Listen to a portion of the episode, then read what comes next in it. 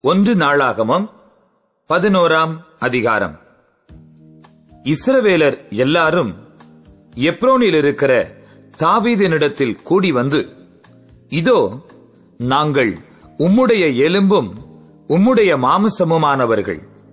சவுல் இன்னும் ராஜாவாயிருக்கும் போதே நீர் இஸ்ரவேலை நடத்தி கொண்டு போய் நடத்தி கொண்டு வருவீர். என் ஜனமாகிய இஸ்ரவேலை நீர் மேய்த்து என் ஜனமாகிய இஸ்ரவேலின் மேல் தலைவனாயிருப்பீர் என்று உம்முடைய தேவனாகிய கர்த்தர் உமக்கு சொல்லியும் இருக்கிறார் என்றார்கள். அப்படியே இஸ்ரவேலின் மூப்பர் எல்லாரும் எப்ரோனிலே ராஜாவினிடத்தில் வந்தார்கள். தாவீது எப்ரோனிலே கர்த்தருக்கு முன்பாக அவர்களோடு உடன்படிக்கை பண்ணிக்கொண்ட பின்பு கர்த்தர் சாமுவேலை கொண்டு சொன்ன வார்த்தையின்படியே அவர்கள் தாவீதை இஸ்ரவேலின் மேல் ராஜாவாக அபிஷேகம் பண்ணினார்கள். பின்பு தாவீது இஸ்ரவேல் அனைத்தோடும் கூட எபூசாகிய எருசலேமுக்கு போனான். எபூசியர் அத்தேசத்தின் குடிகளாயிருந்தார்கள். அப்பொழுது எபூசின் குடிகள் தாவீதை நோக்கி நீ இதற்குள் பிரவேசிப்பதில்லை என்றார்கள். ஆனாலும் தாவீது சீயோன் கோட்டையை பிடித்தான். அது தாவீதின் நகரமாயிற்று. எபூசியரை முறியடிக்கிறதில் எவன் முந்தினவனாயிருக்கிறானோ அவன் தலைவனும் சேனாபதியுமாயிருப்பான் என்று தாவீது சொல்லியிருந்தான். செருயாவின் குமாரனாகிய யோவாப் முந்தி ஏறி தலைவனானான். தாவீது அந்த கோட்டையில் வாசம் பண்ணினபடியினால் அது தாவீதின் நகரம் எண்ணப்பட்டது பிற்பாடு அவன் நகரத்தை மில்லோ தொடங்கி சுற்றிலும் கட்டினான். யோவாப் நகரத்தின் மற்ற இடங்களை பழுது பார்த்தான். தாவீது நாளுக்கு நாள் விருத்தியடைந்தான் சேனைகளுடைய கர்த்தர் அவனோடே கூட இருந்தார். கர்த்தர் இஸ்ரவேலுக்காக சொன்ன வார்த்தையின்படியே தாவீதை ராஜாவாக்கும்படி அவன் வசமாயிருந்து ராஜ்யபாரம் பண்ணுகிற அவனிடத்திலும் சகல இஸ்ரவேலரிடத்திலும் வீர தத்துவத்தை பாராட்டின பிரதான பராக்கிரமசாலிகளும் தாவீதுக்கு இருந்த அந்த பராக்கிரமசாலிகளின் இலக்கமுமாவது. அக்மோனியின் குமாரனாகிய யாஷோபியாம் என்னும் சேர்வைக்காரரின் தலைவன். இவன் முன்னூறு பேர்களின் மேல் தன் ஈட்டியை ஓங்கி அவர்களை ஒருமிக்க கொன்று போட்டான். இவனுக்கு இரண்டாவது அகோயின் குமாரனாகிய தோதோவின் மகன் எலேயாசார். இவன் மூன்று பராக்கிரமசாலிகளில் ஒருவன். பெலிஸ்தர் பாஸ்தமீமில் இருக்கிற வார்கோதுமை நிறைந்த வயல் நிலத்தில் யுத்தத்திற்கு கூடி வந்த போதும் ஜனம் பெலிஸ்தரை கண்டு ஓடின போதும் இவன் தாவிதோடே அங்கே இருந்தான். அப்பொழுது அவர்கள் அந்த நிலத்தின் நடுவிலே நின்று அதை காப்பாற்றி பெலிஸ்தரை மடங்கடித்தார்கள். அதனாலே கர்த்தர் பெரிய ரட்சிப்பை நடப்பித்தார். முப்பது தலைவரில் மூன்று பேர் அதுல்லாம் என்னும் கண்மலை கெபியில் இருக்கிற தாவீதினிடத்தில் போயிருந்தார்கள். பெலிஸ்தரின் பாளையம் ரெப்பாயிம் பள்ளத்தாக்கில் இறங்குகிற போது தாவீது அரணான ஒரு இடத்தில் இருந்தான் அப்பொழுது பெலிஸ்தரின் தாணயம் பெத்லஹேமில் இருந்தது. தாவீது பெத்லஹேமின் ஒலிமுக வாசலில் இருக்கிற கிணற்றின் தண்ணீர் மேல் ஆவல் கொண்டு என் தாகத்திற்கு கொஞ்சம் தண்ணீர் கொண்டு வருகிறவன் யார்? என்றான். அப்பொழுது அந்த மூன்று பேர் பெலிஸ்தரின் பாளையத்திற்குள் துணிந்து புகுந்து போய் பெத்லஹேமின் ஒலிமுக வாசலில் இருக்கிற கிணற்றிலே தண்ணீர் மொண்டு தாவிதனிடத்தில் கொண்டு வந்தார்கள்.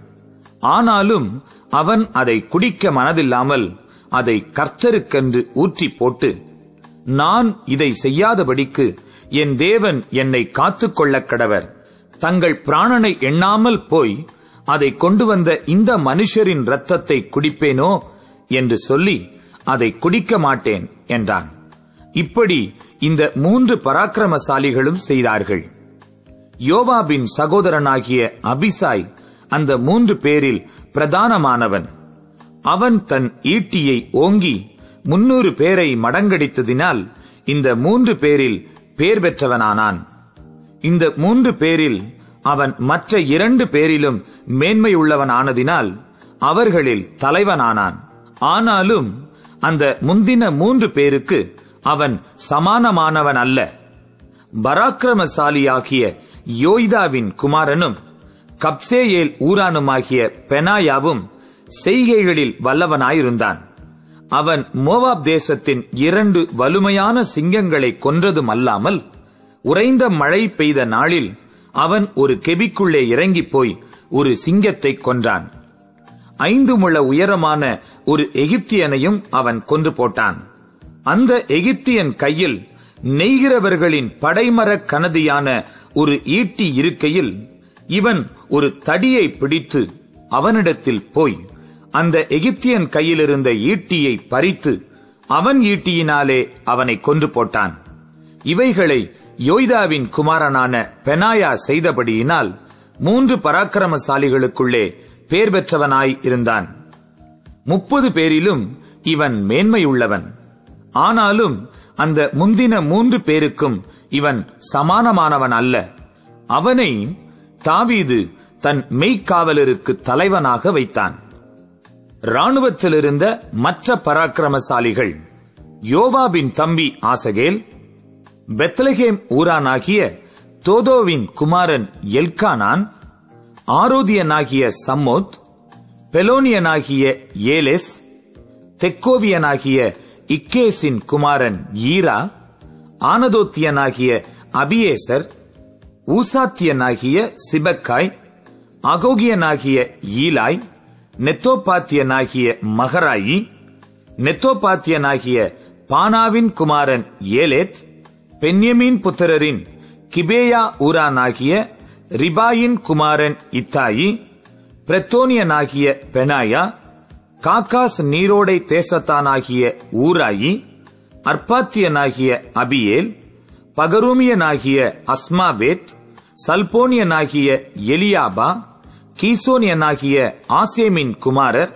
ஆரானியனாகிய சாகியின் குமாரன் யோனத்தான் ஆரானியனாகிய சாக்காரின் குமாரன் அகியாம் ஊரின் குமாரன் எலிபால் மெகராத்தியனாகிய ஏபேர் பெலோனியனாகிய அகியா கர்மேலியனாகிய எஸ்ரோ எஸ்பாயின் குமாரன் நாராயி நாத்தானின் சகோதரன் யோவேல் அகரியின் குமாரன் மிப்கார் அம்மோனியனாகிய சேலேக் செரியாவின் குமாரனாகிய யோவாவின் ஆயுததாரியான பெரோத்தியனாகிய நாராயி இத்தரியனாகிய ஈரா இத்தரியனாகிய காரெப் ஏத்தியனாகிய உரியா அக்லாயின் குமாரன் சாபாத் ரூபனியரின் தலைவனாகிய சீசாவின் குமாரன் அதினா என்னும் ரூபனியன் அவனோடே முப்பது பேர் இருந்தார்கள்.